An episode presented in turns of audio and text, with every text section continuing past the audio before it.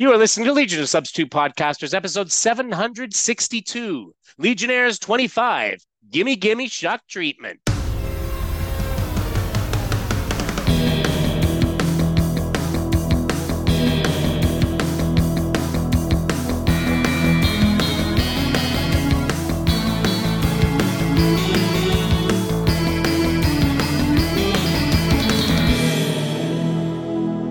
Welcome to episode 762 of Legion of Substitute Podcasters. I am Paul French, and uh, today I am Watch the Backyard.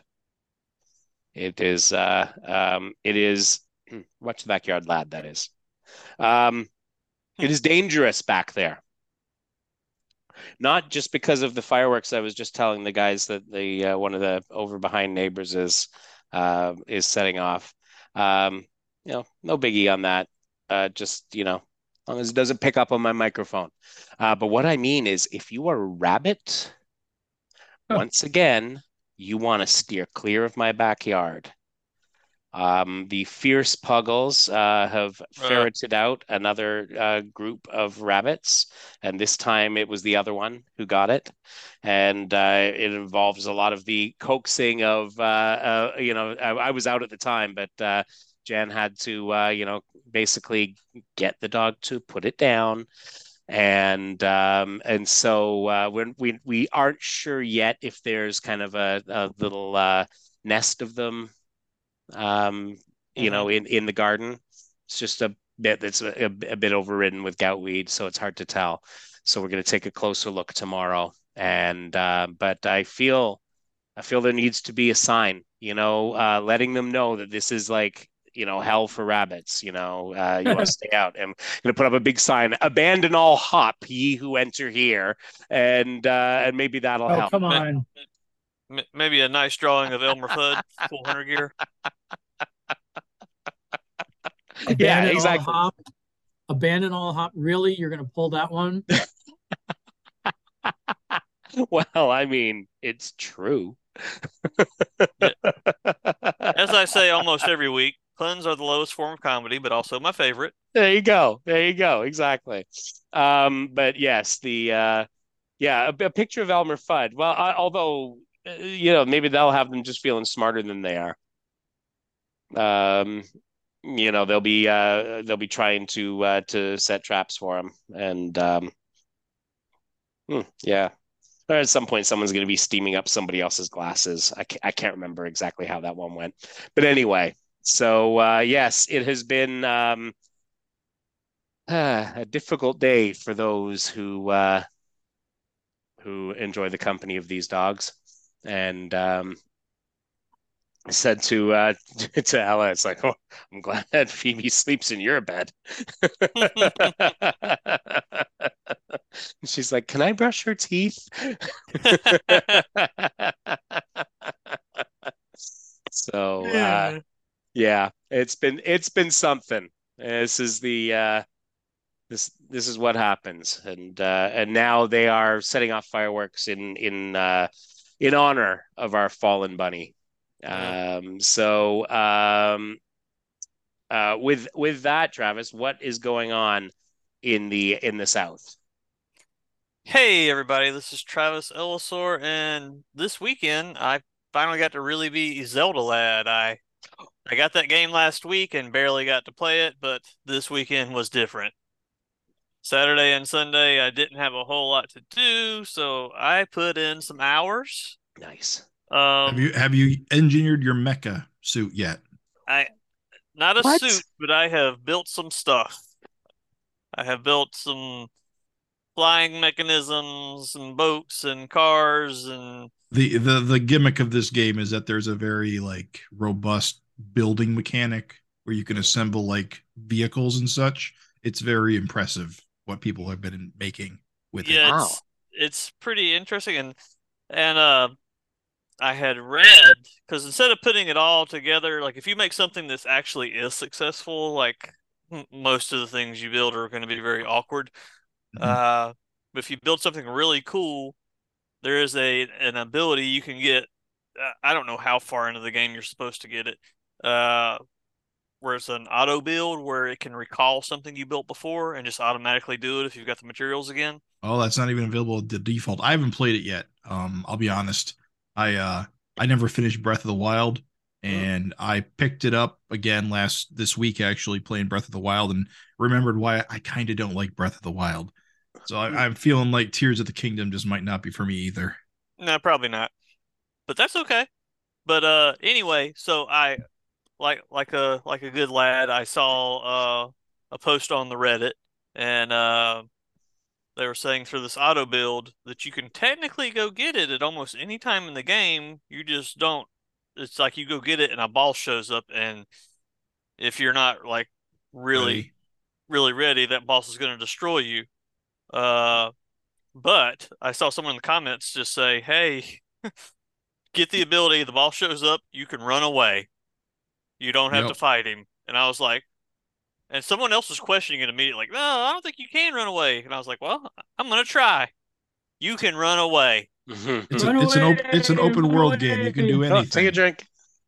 No, technically, he puts like a, a force field arena around you where you can't run away. I, see, I get what people are saying, Right. but you, but you can fast travel back to like your home base. okay. your save point thing. So just you just do that. And I looked, and if you go back, he's still waiting to like just waiting for the fight to start. And I was like, okay, I can do that at a later time. Mm-hmm. So now the the cars and boats and weird rocket contraptions and other monstrosities that I build, uh, I can redo. I it's very interesting in that that there's You solve all your Korok seed problems with rockets. No, I've solved one. Uh, I attached uh Korok to a rocket and flew him across a river. But I don't have enough rockets to solve all of them that way. But yeah, Uh-huh. it's very it's very much the problems with building things is that there's lots of solutions. Uh, I got to one place where you have to get like really up high and uh I I don't know what the intended solution is. Probably building a flying machine, something like that. I don't know. I built the world's longest ramp. I don't know how long the game will technically let you build it, but I built a ramp so long. I just go in and found more planks of boards and attached more and more and more and more. It was so big, like when I went to turn it, I was knocking down trees and stuff because they were very far away from me. Yeah.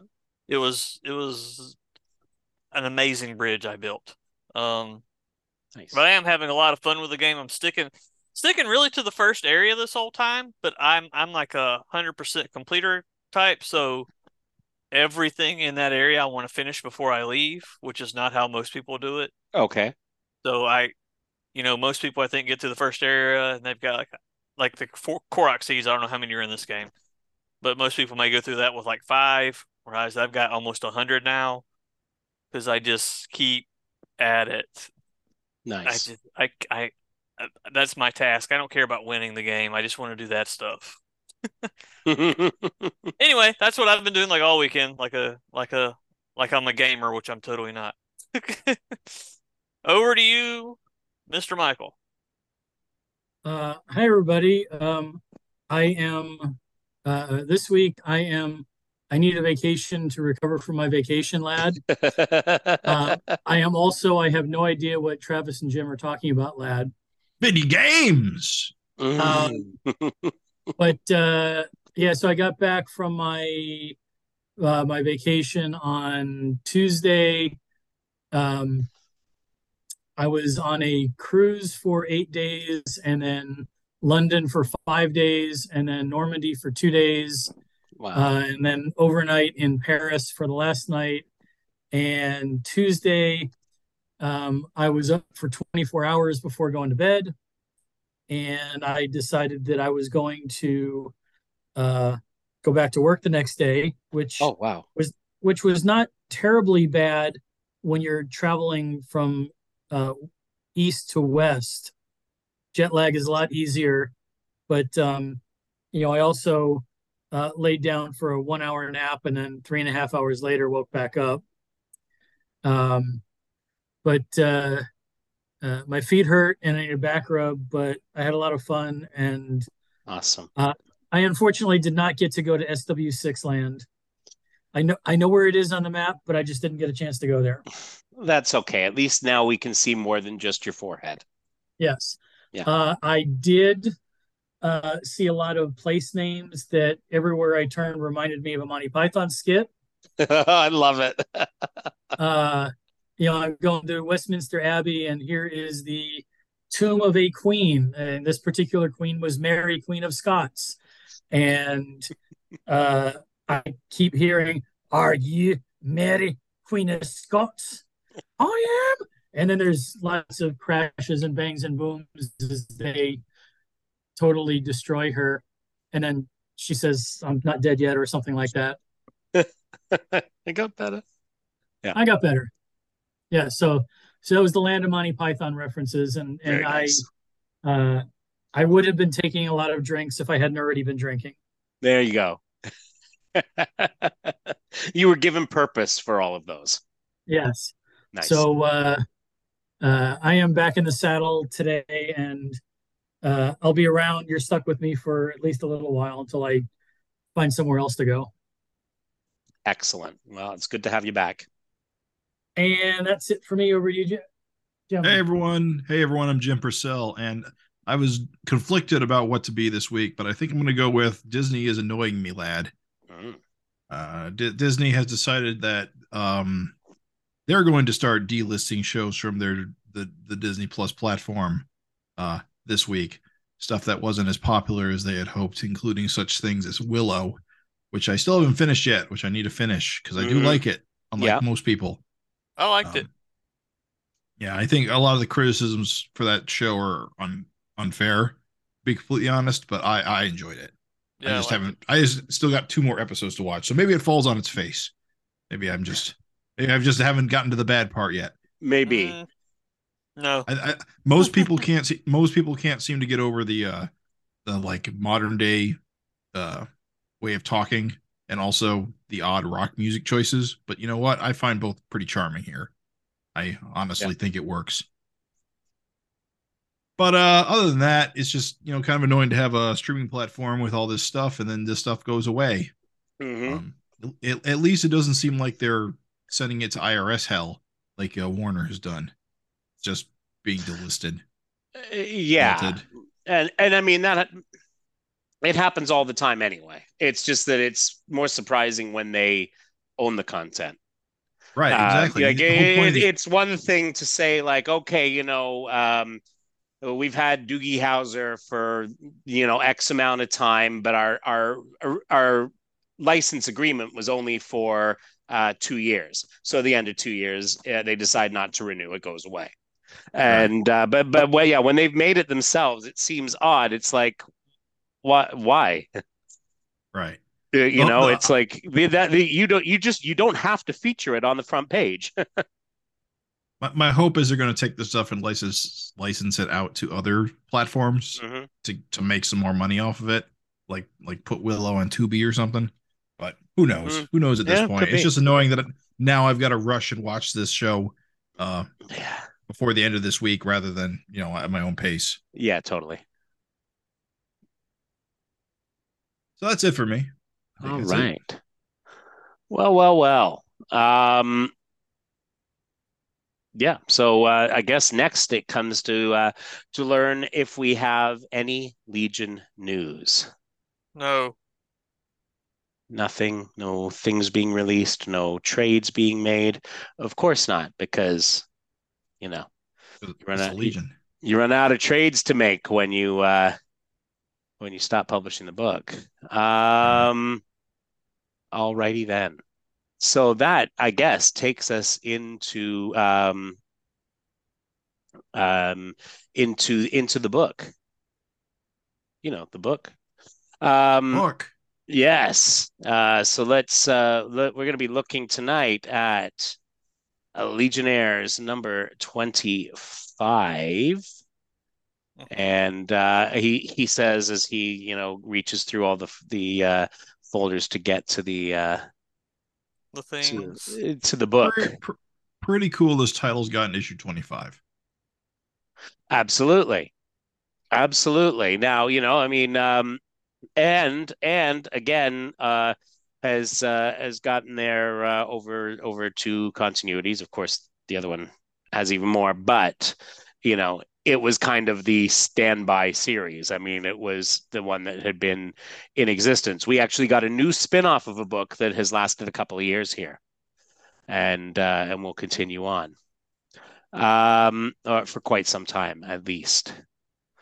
So um, uh, all this is to say that I have found the issue and I'm, and I'm opening it. Um, in theory. In theory. In theory, which you know. You want, do you want me to describe the cover as you? I've got it. I yes, please do. Okay. Please start with that. Yes. All right, all right. So we got this cover here. It says uh, Legionnaires 25 shock treatment is is the tagline, and we got a, a, a spark attacking uh, chameleon boy or chameleon. Oh, take, a drink. drink. Oh, waka waka, and uh, he's all goopy and stretching out of the way. Pretty cool cover by Moy. I think this is a Moy cover, although I don't think he does interiors in this issue. Uh, pencils are by Moy, inks by W.C. Carani. Colors by Tom McCraw, and that fancy shock treatment logo at the top is by Todd Klein. Oh, man. When Todd Klein was still doing stuff, man.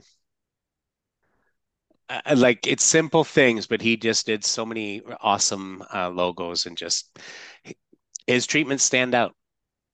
Mm-hmm. All right. So I haven't done one in a while, so I'm going to do this one. Um,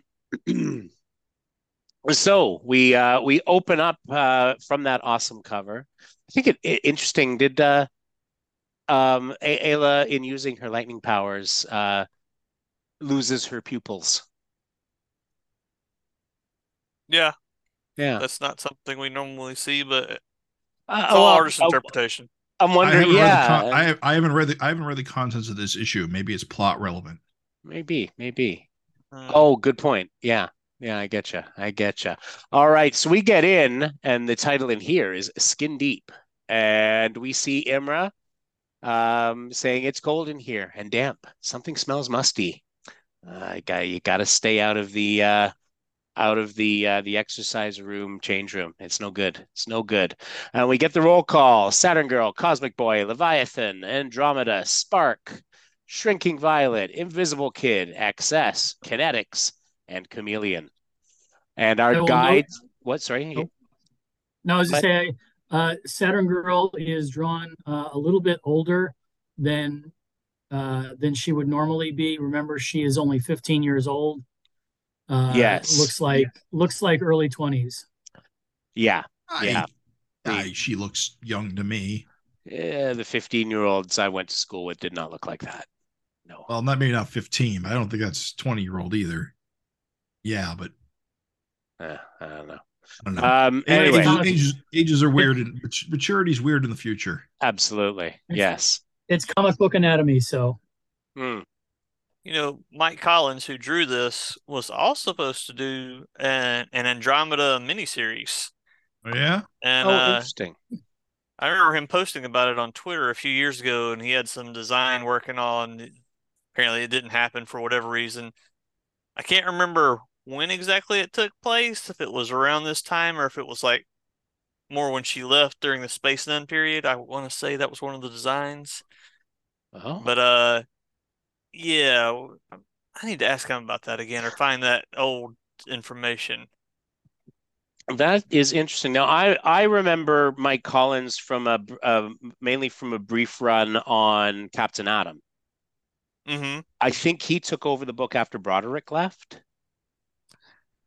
Um, maybe not immediately after, but maybe um, I can't remember.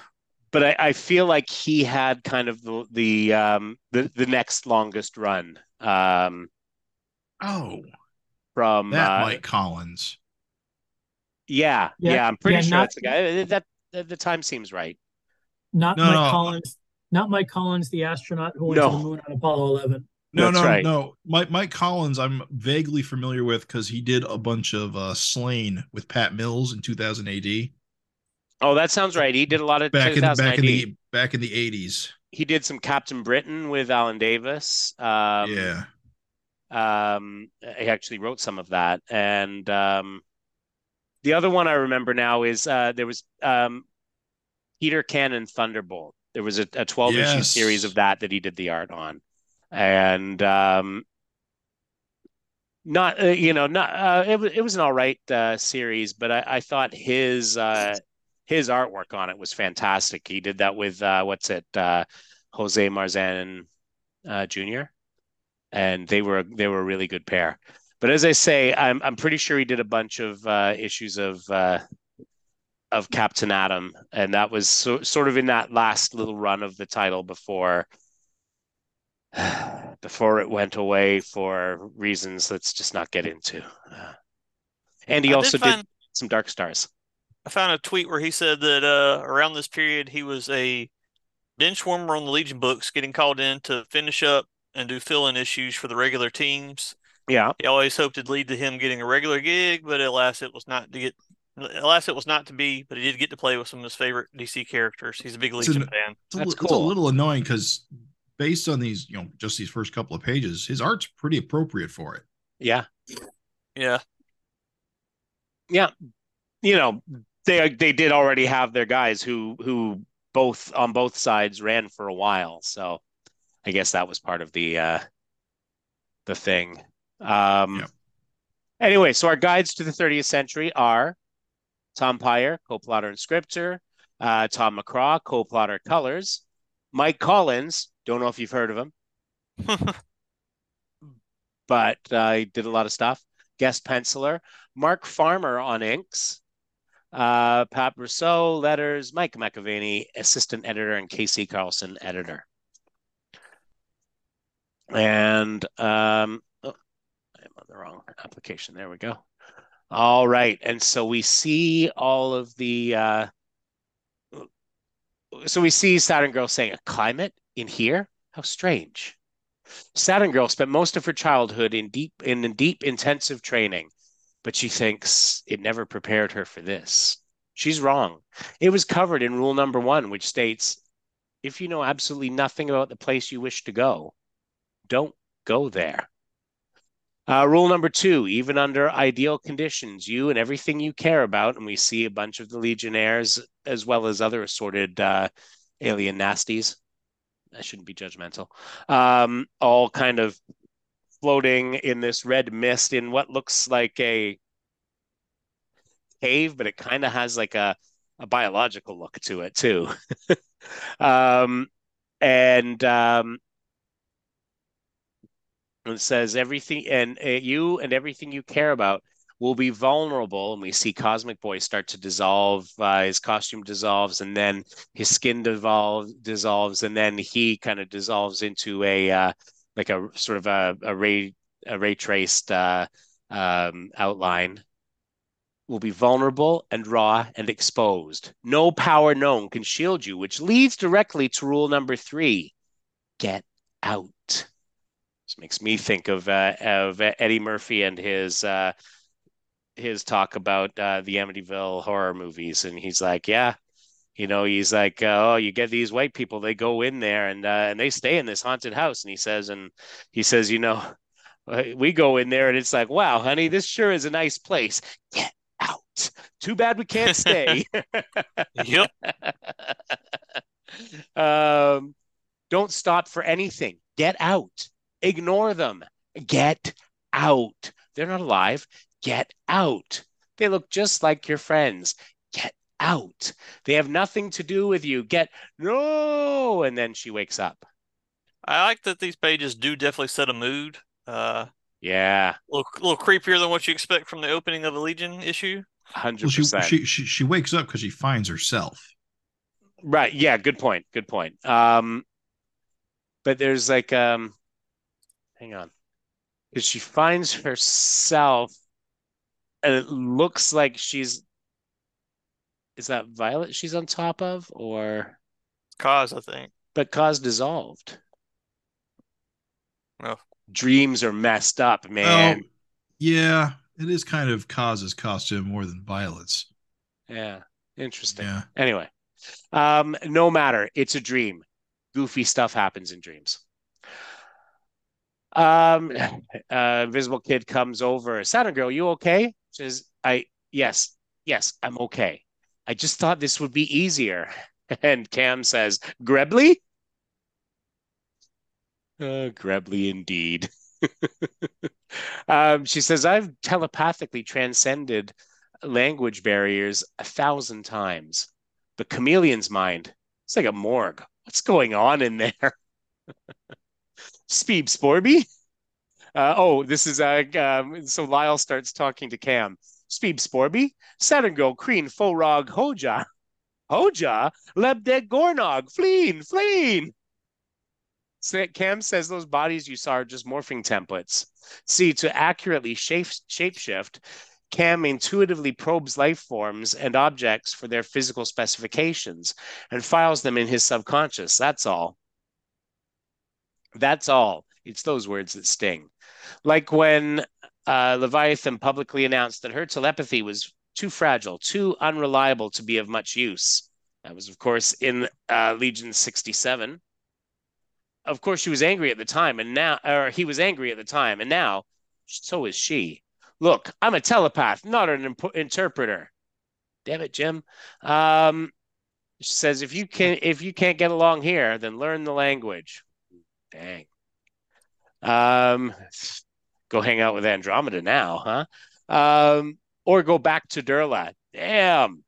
Yeah. Yikes. Yikes indeed.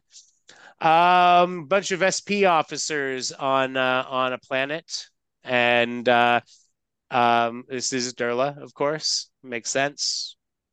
Um, and one guy is this place gives you gives me the creeps. The Durlans hate outsiders, Commander. What are we doing here? Like it or not, they're in the United Planets now. So when we pick up reports of a massacre, it's science police business. So why aren't we dealing with the local authorities? Uh, glad to. Let me know when you find them. Now fan out, keep in contact, and don't trust anything you see. Grumble mutter. If it's so griping dangerous, why the hell are we splitting up? You'd think. And we see uh, um, a, what looks like a Durlan in a uh, robe, you know, as we're used to seeing some Durlans. Mm-hmm. Um, you know, looking like a, a, you know an escapee from uh, um, a Lovecraft uh, book. And he says, "You all right?" No, of course you're not. Dying? Dead. Greif buried a commander, home in on my coordinates. We got a victim here. And then what looks like a tree behind him, or actually originally a uh, a stalagmite, um, reaches up and uh, and and turns into a monster and grabs him. Draknaz. Oh, fleen, fleen. And then it says, and then it cracks his neck and says, fleh, fleh, fleh, which I think is how they laugh. Uh, fleh, fleh, ha, ha, ha. Yeah, yeah, it's how they laugh. All right. And he transforms into uh, into Barry, and uh, Commander says, Barry, what's so funny? You said you spotted a victim? No, Commander, two victims. And he splorches out his hands and uh, uh, impales one of them, and uh, I guess impales both of them. And um, and uh, then he says when he when he screams that two victims right there, and in the first panel, that smile just reminds me of Alan Davis's style for some reason. Totally, and and with Mark Farmer doing the inks, I guess that's, that's true. That's true, right? And uh, and of course, uh, uh, Collins and and uh, Davis had worked together on Captain Britain, so you, you yep. know there's probably some influ- some influence there for sure. Uh, but yeah, Farmer, I think I think that probably lies there. Um, and uh, so he says humanoids, they hold their shapes like rocks. Better off dead, I say. No wonder they build these ridiculous ships. Must be their only means of escape from themselves. Splorch. And that's definitely a splorch. So there must be data storage on this ship. Online. Oh, good. Any Durlans in your data banks? Durlans registered with United Planets. Flig Nebel, secular leader. Gozdagel, religious. Oh, that's interesting. Um, and then we switch uh, back to Legion headquarters. And uh, Ayla has opened up a note that she has received. Uh, there be none of beauty's daughters with a magic like thee, and like music on the waters is thy sweet voice to me. Signed, your admirer. I like music. My voice is like music. Uh, who could this be? And uh, we see um, XS and uh, and Appy over on the over at the uh, table in the cafeteria. And she says, and then there's the selfishness gland, the lying gland, the immaturity gland, the stupidity gland. That covers the relevant portions of the male anatomy. And XS is sitting there. Things can't be that bad, apparition, can they? And uh, then a little robot uh, comes up um, with a cactus to deliver. Um, click delivery to apparition from Ultra Boy. Account code Leland Mac 7834R4TR9. And she says, A cactus? He sends me a cactus? And uh, Tenzil's looking at all this, and he's he's he's you know looking over his glasses, and he's like, "Hey, you don't want it?" And she says, "Live it up, Tenzil." Grife. Can I pick him or what? He's already got a girlfriend, and he thinks cactuses are romantic. Meanwhile, Tenzil seems to think they're delicious. And there's another one of those, uh, um, um, you know, on Tenzil, another one of those very, Yep. uh, yeah, Davisian um, uh, uh, mouths. Um, all right, hang on. There we go. Sorry, I lost a couple of pages there. All right, there we are. Uh, we switched to the danger, uh, the exercise room. um, and uh and it's Andromeda just ugh. and uh um yeah it was definitely not Violet in that picture because this costume is completely different um she you know kind of uh you know comes up to size says Andromeda shrinking Violet don't you know it's dangerous to startle me like that I could crush you like a we need to talk another surprise I thought you were too timid to talk Maybe, but this is important. The racists who beat up Triad, they left behind a symbol, a white triangle. Of course, again in LSH 67. She says, What could that possibly have to do with me? The gang at the nightclub wore the same symbol. You insisted on apprehending them alone. I checked. There was no arrest record, but they never could have gotten away from you unless unless you let them. You may, of course, remember that. Um, and she smashes these tremendous weights together and says, Shut up. You don't know what you're talking about. Andromeda. And she shrinks back down. And um, and Andromeda, looking a little embarrassed with herself, says, Just shut up. And then we switch back to uh, to Imra. And she says, It's all going wrong. She's at the window. Even the weather controls have gone offline. Routine maintenance, say the Atmotechs storm isn't helping. Oh, it looks like a red sky out there too, so I'd be careful. It does not go well for Legionnaires. Just saying. Um, the storm isn't helping. A flash of lightning, and she thinks Garth. He's gone. Triads in the hospital. Half the team feels useless. Apparition's heartbroken. Something's bothering Violet. She feels it all piling up, and their accumulated weight makes even the simplest matters difficult breaking Chameleon's bar- uh, language barrier would have helped. Keeping a civil tongue with him would have helped. But nothing helps. The team is rudderless, uninspired. She only added to the malaise by throwing herself at Cosmic Boy when she should be getting him to see things her way. Maybe it's not too late. Um, and we see um, Cause at the uh, monitor board, and uh, Leviathan's on the screen. He says, Good to be back on Earth. Oh, Tangleweb sends regards from his cell. Thanks for letting me deposit him personally. I'm going to be here a while. The SP brass is screaming for the transfer report. And Cause says, You must be exhausted, Leviathan. Can't you finish it later and transmit it from here? You know how it is with these SPs. They're fussy as all and then uh, one and then someone's behind him says, "Excuse me, that's my desk. I'll be done in a minute. I'm on with Cosmic Boy." And uh, and it's Shvaughn. She says, "Oh, forgive me. I forgot how important the Legion of Superheroes are compared to the lowly science police. Don't start, Shvaughn. I didn't say that." Cause says, "Take it easy, you two. And uh, so we back to Shvaughn. So let me get this straight the Legion's not more important, but you have the right to monopolize my desk? even criminals are allowed one call around here, says says Leviathan. And Cause is just trying to smooth things over. Leviathan, please. And uh, and uh, Saturn Girl says, uh, "Rokk, can you handle that call all by yourself, or shall I summon the team?" Oh, Damn.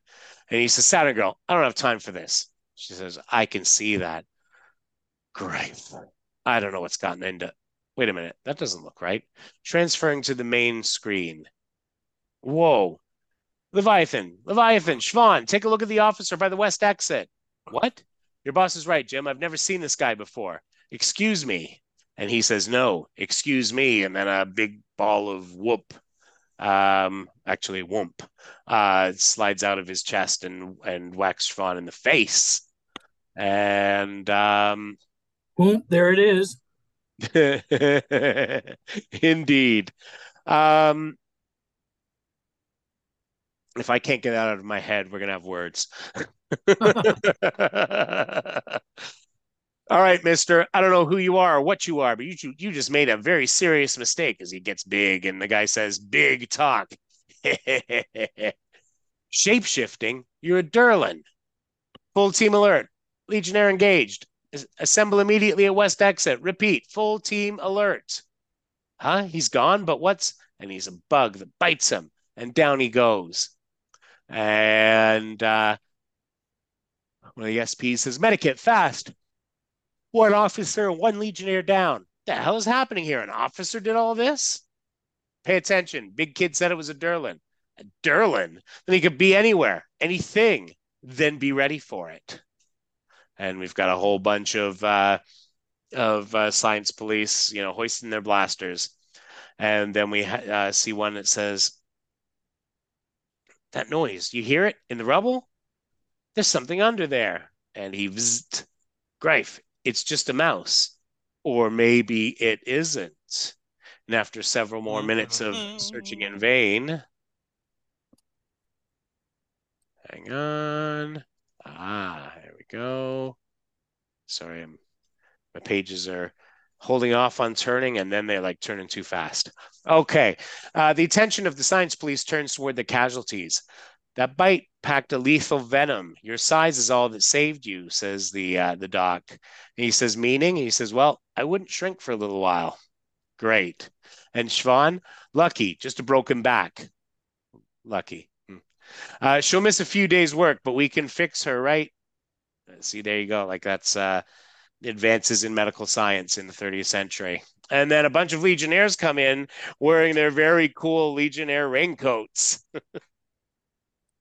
Um, Isn't that one uh science police officer with the pinkish skin and the beard? Ha- haven't we seen him before in the old days? I can't remember his name. I don't know. Uh, uh, I think that is Commander Hagbard. So you were you were major Michael, robot. you went straight. yeah. Really. You were that I- I guy think- who delivered the cactus to uh, Fanti. Uh, I believe that is uh, Commander Hagbard. No, Okay. it's Commander Quav. Q U A V. I don't think Oh, that's yeah. a commander because he's the medical officer. You can see he's got the It- red cross on. But it, in the I'm looking at the who's who, and it says Officer Quav. Oh, okay. All right. Well, so there you go. pre pre zero hour. he yeah. Oh, right. Good point. Good point. He made it through the continuity change. That's impressive. Yes. All right. Okay. Um. So, uh, but you know, she'll miss a few days' work with that broken back. But that's uh, that's what that has been reduced to by then. Um, and then the Legionnaires fly in in their ponchos, uh, as though they have all been to a Blue Man Group show. Leviathan, you okay? Um, XS says he looks all right to me. Um, and uh, Lyle says, so where's the bad guy? And he says, nice entrance, but it would have been more impressive about five minutes ago. The Durlan's gone. No, he isn't. I blasted him, says the uh it says the sci- the SP officer. He took the form of a mouse. Not the smartest thing he could have. Nah, nah, says uh um says Cam. Not mouse, not mouse. What's he saying? I think he's saying the mouse is not the Durlan. Isn't that right, Reep? Meep. And then the uh, the cop morphs into another Durlan. and uh, and in fact imitates Cam's costume and says, "Did you all see him jump? I scared him half to death." Cam, oh, spare your concern, Cosmic Boy. This one's not worth it. He's a coward and a religious hypocrite, just like his whole filthy bloodline. All so frightened that they imprisoned me in a volcano, and I still haunted their nightmares. Blig Rudzel, says uh, says Cam. Still jabbering in the mother tongue? Come on, Reep, we Durlans assimilate for the love of what's this? A lightning beast? A Take lightning a drink. Beast indeed. Well played. They were years ahead of their time on this book. That is that is the most gratuitous use gratuitous use of a lightning beast of Korbal that I think we've ever seen. Which is which is something because we've seen some fairly gr- gratuitous uses of them. um, cute. He sa- he says. Whoops. Hang on. All right. I'm sure we can resolve that. Okay. Um. Says cute, but I have to wonder. Where's your lightning? What's he talking about? Durlan's copy forms, not powers. Mm, interesting. He copied our language, didn't he? Never mind. If it's lightning he wants, he's come to the right place. And she's she crackle zaps the guy, and um, he says, "Ha! So you're a lightning beast too, little girl? Let me try that." And and he changes into um, in, into Spark with red eyes. I think you were right, Jim. Um, and she says, "Oh," and he says, "Oh, cuter even." I like this form. And then uh, there's a little crack a boom um, as uh, Spark and the Lightning Beast get zapped. I don't know. I, I think that's pretty close to a Cthulhu. What do you think? Oh, yeah, I'm taking it, taking a drink. Yeah, closest we're getting to this issue. Um, but Durlans can't do that, says Lyle, and uh, the Durlan in Ayla form says, You're right, they can't. Unless they've been genetically bred for war, used like weapons, and then declared a living sin by your little friend's religion. Oh. Andromeda, go. What? Where? Anywhere far away. If he copies your powers, we're dead. If you say so, I don't know what makes you think you'll beat him without me. Uh oh. Cosmic Boy, Science Police team approaching from Spaceport Wing. What's she doing? That monster will hear her too. Thanks, Andromeda. The situation's bad enough without the threat of hostages. And he throws a bunch of uh, of SP cruisers in their path. Back off, Legionnaire. This is SP Turf, and we'll defend. Ah, Grife. And then the guy changes into uh, into Cause and says, "Destructive little beast, aren't you?" And he says, "You're calling me destructive?" Well, you're right. It can be, but only when a madman like you makes it necessary. He says, Ouch, madman. It seems like you're trying to insult me, boy. And, um, but he changes it, uh, you know, as Cause throws one of his little uh, um, costume circles at him. And uh, he says, But never mind, I'll let it pass as he morphs into Fanti and lets the thing pass through him. Oh, you mean Appy? Appy, you're right. Take you got it wrong. Take a drink. um, and it's one of those rare cases when he actually uses his little metal disc as a weapon. It's only a couple times he does that. Totally, and it, and I mean, what a great idea, right? For the guy who controls magnetism to you know have this thing that he can then control.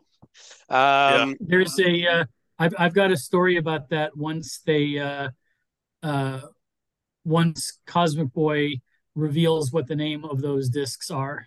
Oh, very interesting. Um, anyway, um, uh, Kinetix says you do that, Big Mouth, or thinks you do that, Big Mouth, and be sure to stay focused on your next taunt while I stay focused on you. The second you solidify, they say, What's this?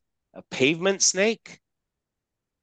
I don't think I'll be using this power much. Let's see, I can phase through, blast it with lightning, grow until it bursts. Hells, I can use the least of your powers and shrink away. Rude. The least, not when I use it, uh, Durlan. Nah, good, sh- ah, good show, little girl. Must be difficult to summon such bravado when your Achilles' heel is your opponent's feet, and he changes into Brainy. And um, and uh, and and uh, Leviathan says, "Thanks for copping Brainy, pal." As he backhands him, he says, "If you've gained his intelligence, you already know how incredibly stupid that was." And uh, and then we get, "Oh, Grife." Actually, your green friend's uh, analytical genius gave me a sudden inspiration. Why should I copy each of your powers? Are you ready, folks? When I can copy all of them and we get a composite legionnaire. Oh, yes, there's some Ayla, there's some Saturn Girl, there's Kaz, there's uh, all of them. Um, Mhm. and uh, Leviathan says, Cause, tell me we can handle this. Cause? Two weeks from now in Legion of Superheroes 69, The Composite Man. Next month in Legionnaires 26, The Workforce. Hooray. It'd be good to see them again. And so uh, you'll you'll recall that um, in I think it was Superboy and the Legion number two thirty four somewhere around there. There was a uh, the composite Legionnaire. They had been fused during an accident while uh, uh, picking scales off of space dragons, right. and and it was um, uh, I forgot off the top of my head who who they were, but that's what the it was. They called it the Composite Legionnaire, so that's what this is in homage to. Nice. Uh, Yeah, and I well- don't, I don't, I don't get the name update. Composite man. I mean, it's a Durlan, definitely not a man. Why not keep it as a Legionnaire? I, I get changing the names of some things, but this is the one I never understood. yeah. You'd Yeah. think in, in this era they would call him the composite. Yeah. Or Actually, that's that's Yeah. very 90s. Uh, yeah, totally. Uh, it also brings to mind um, who is the Fantastic Four villain, well, the Super, Super Skrull. Scroll, that The had all their of all powers. these. I love Yeah. the Super Skrull and the Super Adaptoid. so, what was the difference between the Super Skrull and the Super Adaptoid? The Adaptoid was all the Avengers, and he was a robot. Oh, okay. One, one was a Skrull and one was an adaptoid. That was the difference. Super Skrull was for Fantastic Four. Mimic I was I was for the waiting for that X-Men. response, Michael. They were they were both green. and yes, Mimic was for the X Men. Yeah, mo Right. most teams have this. Justice League has this. Legion has this.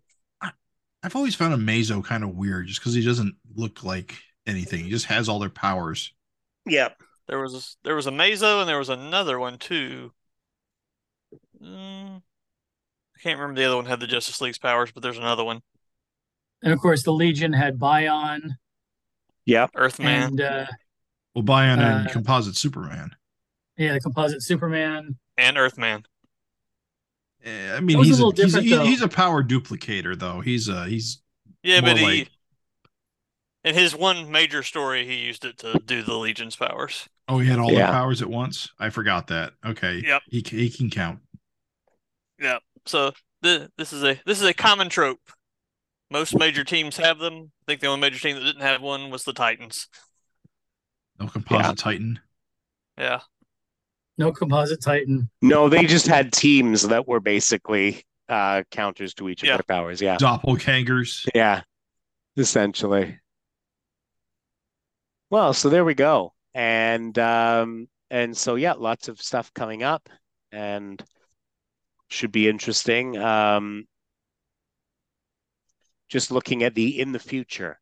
Two weeks into the 30th century from now, the composite man's here, and he's excuse me, gonna finish off Cam after he has fun killing off the rest of the Legionnaires, of course.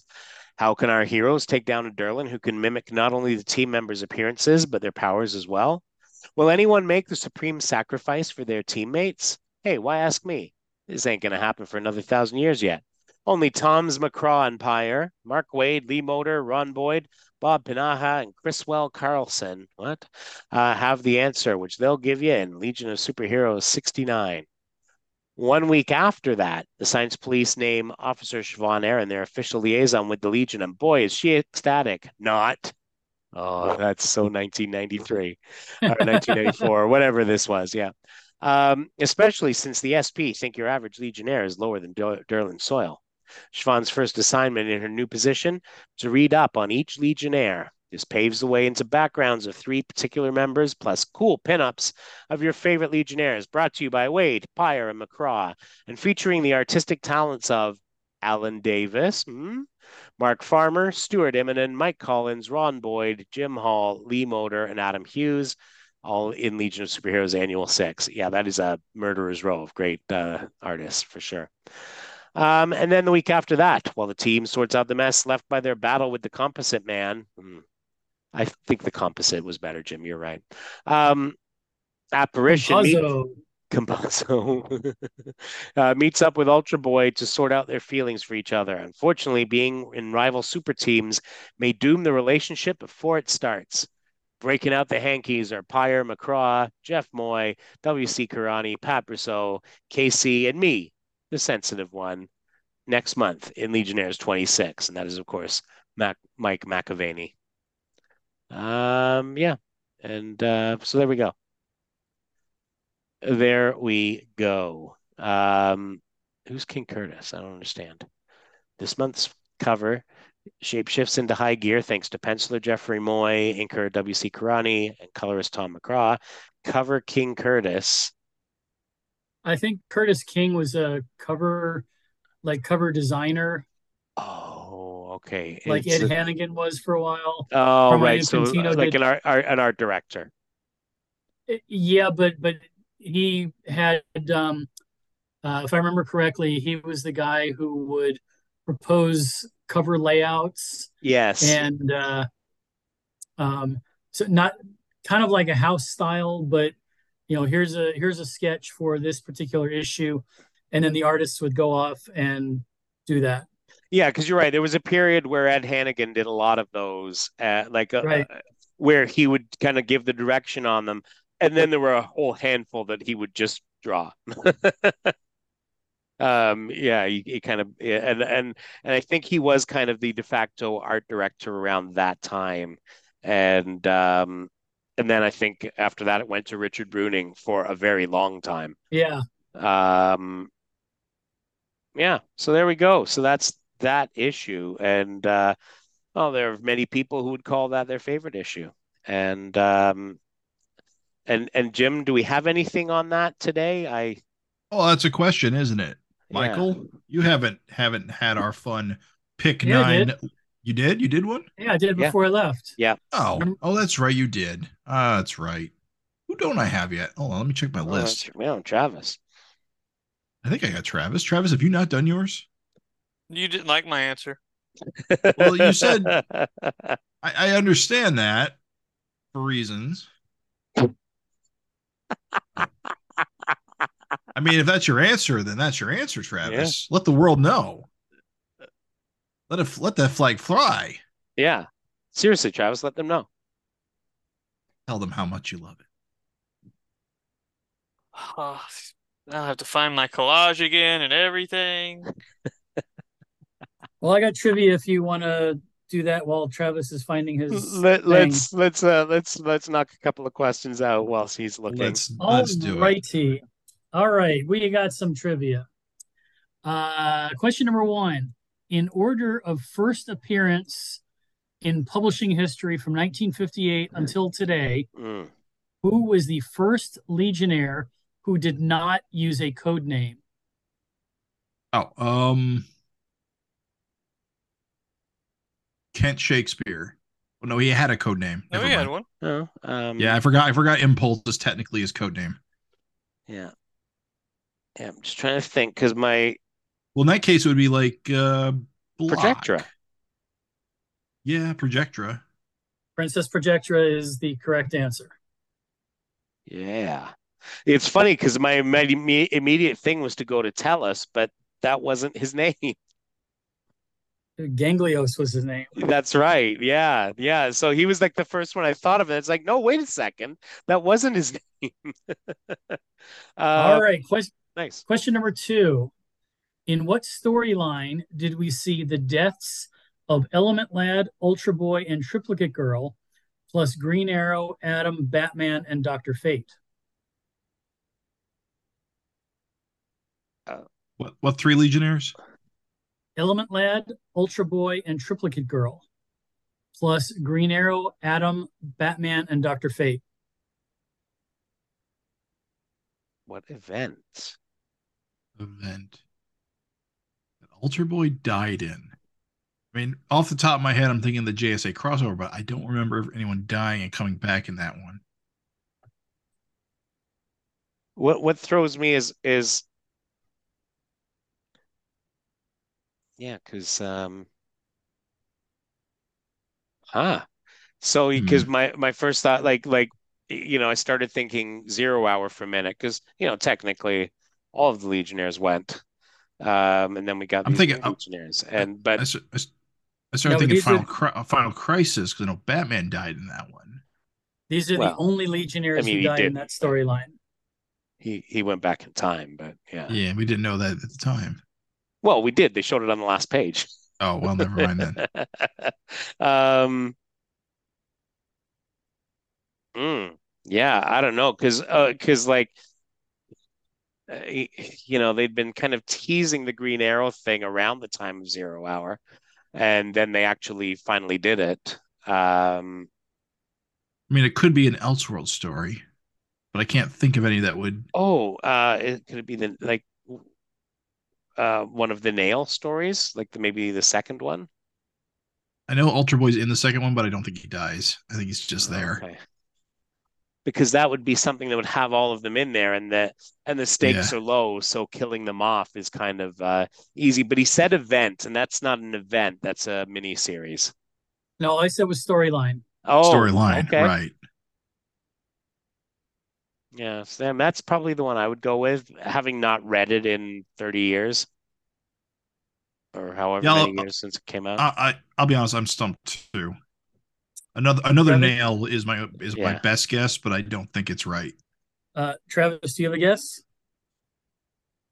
Mm, Travis is busy looking for his. no, I just found it. Oh. Uh, another nail sounds like closest, but I haven't. Yeah, Yeah. not 100 percent sure on that one. Uh, the answer, which I have stumped you with, is DC Wildstorm Dream War.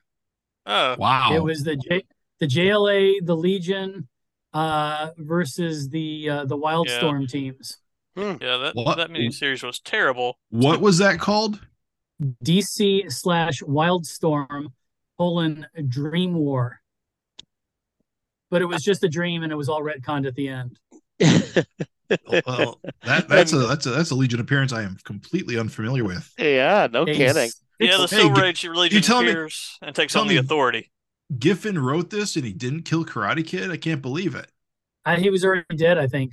Ah, But it was a dream. he went to kill him, and they said, and and the uh, and the funeral home said, "We already got one. Take a drink." Yes. Yeah, they were like, right. If I remember right, not only was it a dream, so it wasn't actually the characters. It was like a kid who had read DC Comics' idea of the characters who fought them, or something weird like that. Something weird like so, that. So, is this is something that that came out shortly before um um uh New Fifty Two? Uh, ninety eight. So it was actually. Oh, really? That far back? No yeah. kidding. Wow. Yeah, I'm looking yeah, at we it never right covered now. it on the show. Uh, We don't we don't need to cover from the look show. of it, I think uh, we can we are okay. I All think right. it, it was. There's no way that was 98. That had to be after, huh? Cover says ninety eight and says June ninety eight through November ninety eight. Really? That kind of stuff happens to me all the time, Travis. I feel you. No, you're not old. I'm old. Wait, what?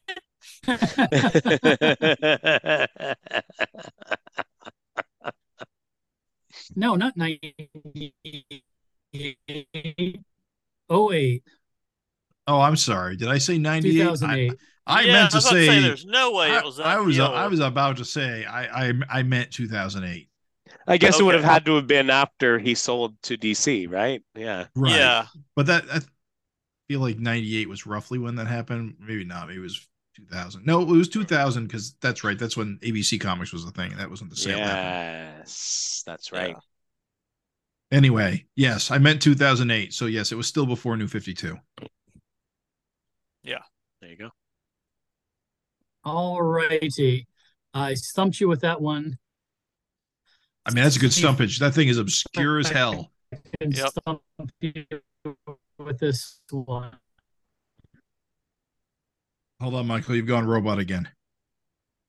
You're going Uh, serious it's a robot. six issue miniseries written by Keith Giffen. It's not that obscure. I've never heard of it. And Yeah. It was a six issue miniseries. Keith Giffen has written a lot of stuff. and I'll be honest, and I'll be honest, and I'll be honest. If I had seen this in the wild, I would have completely dismissed it because its its logo is like the most generic fantasy, like like toy line tie-in looking logo I've ever seen. It- it- no way did Todd Klein design that one. He said, realizing Yeah. he- maybe he did. Maybe he did. Who knows? Who knows? All right, question number three. In Action Comics number 287, we first meet Whizzy, who is a 30th century descendant of Streaky the Super Cat Oh, and who helps Supergirl save the Legion. Where did we meet Whizzy next? mm. I Whizzy. do not know this one. I remember Whizzy's first appearance, but I do not remember any follow up on Whizzy. I Yeah, don't know same. anything about no Whizzy. I know about the Whizzer. Uh, this is Whizzy the Super Cat. Is it was it in like um was it in like that um oh that like cartoon looking Super Pets book? Forget Nope. what it's called. No. No idea. Uh, Yeah. well, Travis was, Travis was on the right track. Uh, this is a trick question. This was his only canonical appearance outside of a couple of reprints. Whizzy never joined the Super Pets. How sad. And never made it to the Super Pets movie, obviously. Yes. Uh, question number four. This one hopefully will be a little easier. Uh, in Adventure Comics number 373, the creators inserted a clue into the center of the book to identify uh, or to the identity of the tornado twins. What was the clue? So sorry, we you roboted out at the beginning there. So Adventure 380 And it, Go ahead.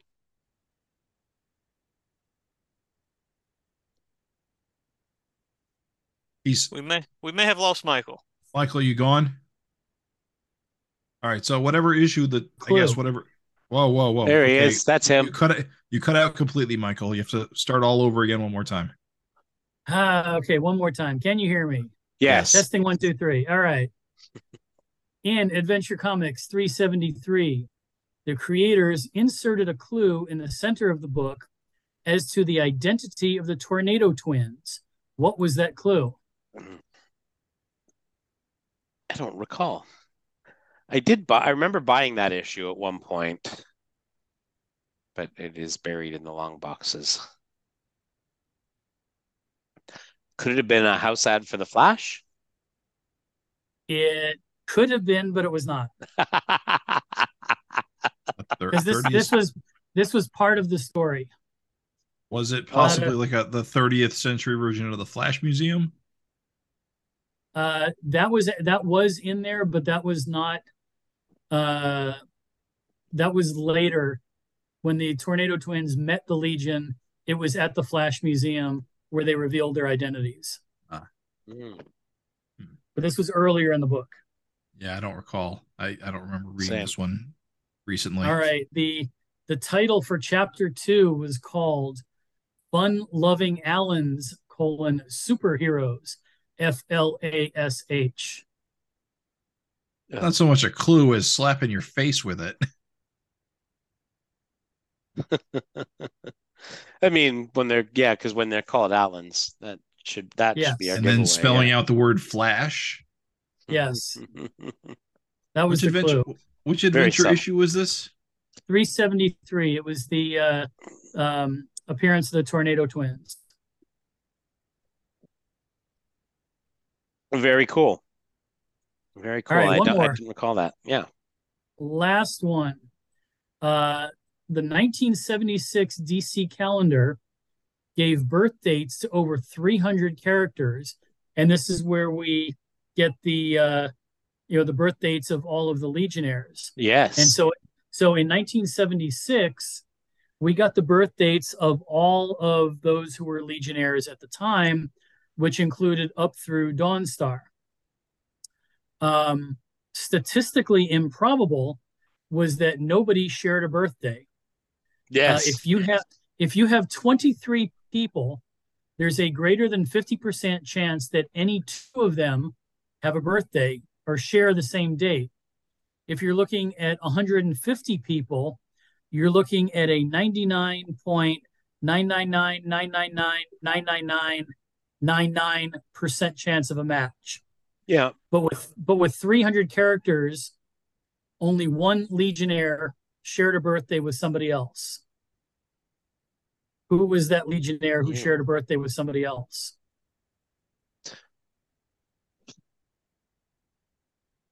Wait a minute. Hold on. All right, I'm waiting. Is it is it Lightning Lad and Lightning Lass? That is it.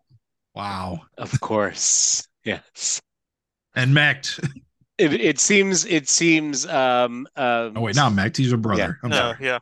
It it, it seems um statistically uh likely that twins would share a birthday, doesn't it? I agree. Yes. It's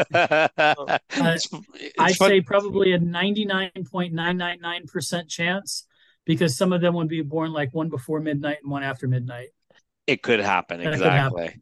Yeah, uh, no, it's funny you say that. We were talking about duplicate birthdays earlier today. We went to uh, uh, one of my old neighbors, uh, her um, her grandchild's uh, like they, they had a little sort of party for the uh, for the grandkid, and um, and uh, he shares a birthday with me. So um, uh, so we were talking about that, and Jam was saying about how like you know she had an aunt or a great aunt who with, with whom she shared a birthday, and uh, and she said and for most of her life it was like it was all about them you know finding a way to do something together on their birthday, and uh, so yeah, that's neat stuff.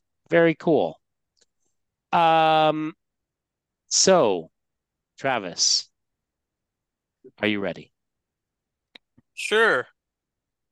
So, uh, this is that whole thing with the uh, top nine single store, single issue thing, Legion things. Yeah. And I don't like lists like this.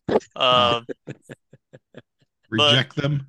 but Jim, Jim insisted, so under protest, uh, I just picked uh, a nine-way tie for the best single issue of Legion of all time, which would be Legion of Superheroes number 268, the introduction of Dr. Mayavale.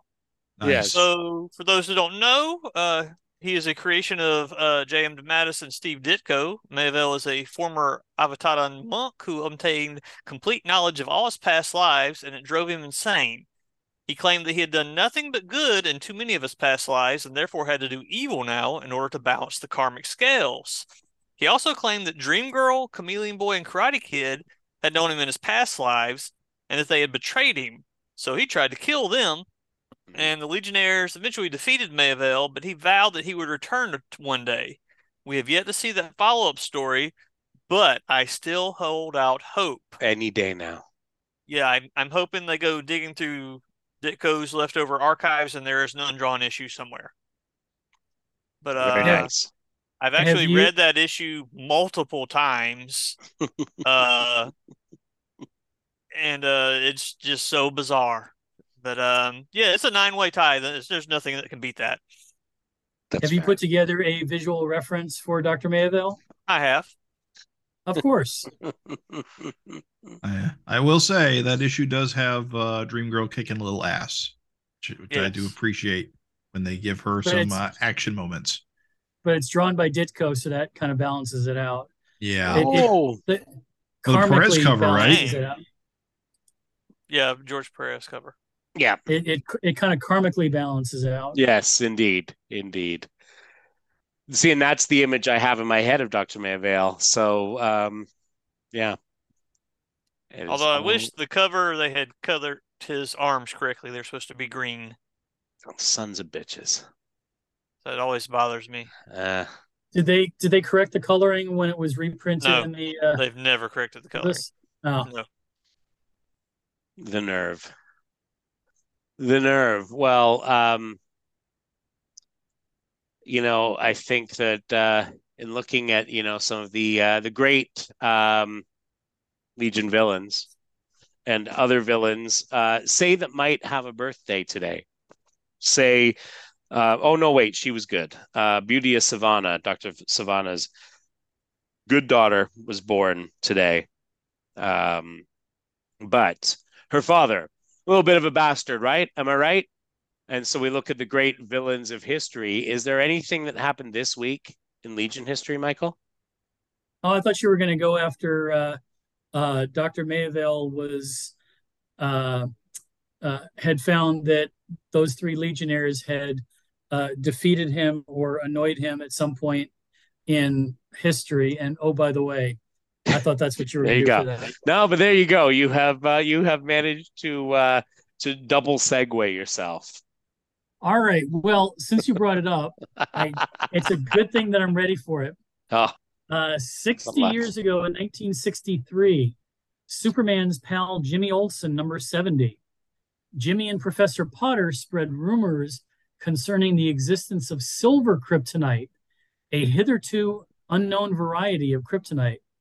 Later, Jimmy summons Superman to Professor Potter's lab, where they unveil a fake meteor of silver kryptonite, but it's really a hollow, uh, phony rock Inside are silver life masks of Superman's friends.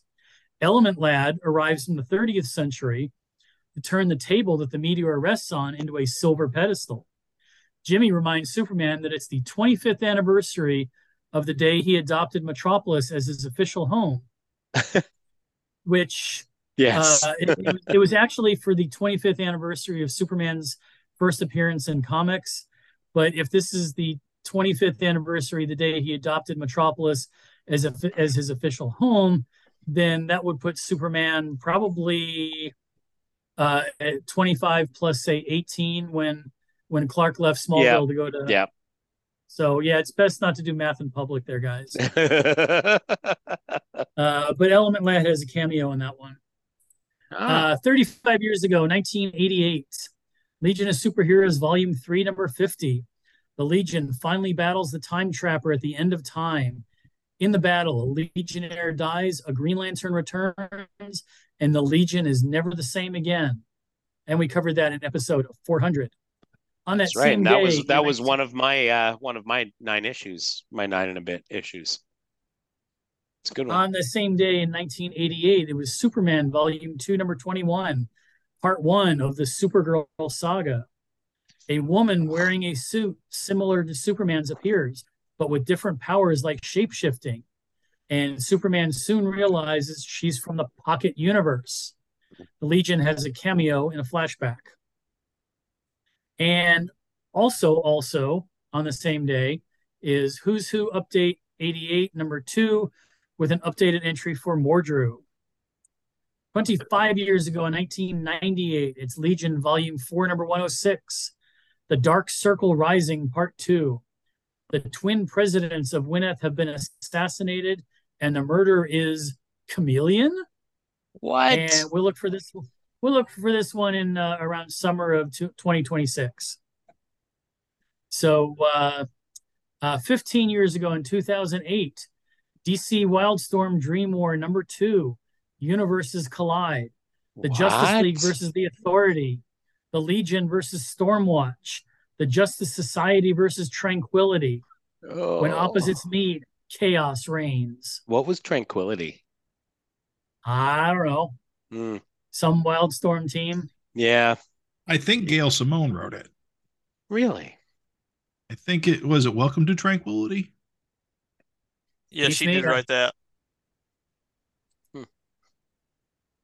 And Gen 13 was in there too somewhere. Of course they were. Uh, also in 2008, Justice Society of America, Volume 3, number 15. Uh, this is when Starman was a member. Uh, Thy Kingdom Come continues. The cracks begin to show within the Justice Society as the Heartbreak Slayer stands revealed. Now the JSA are face to face with an ancient being whose mission to help the world surpasses even their own. And finally, 970 years from now, in the year 2993, in the five year later timeline, Universo hires Grin, a mercenary who previously served with Zaryan and the Dark Circle, to work for the anti EarthGov resistance on Earth. It does not work out well for him. and that is this week in Legion of Discreet. Ah, poor Grin. Will he ever win? No. Oh, no, no, 'Cause he, he got- will he got- He got pushed out of the airplane off panel in between issues. Or he died en route to his home planet. Yay! All righty then, folks.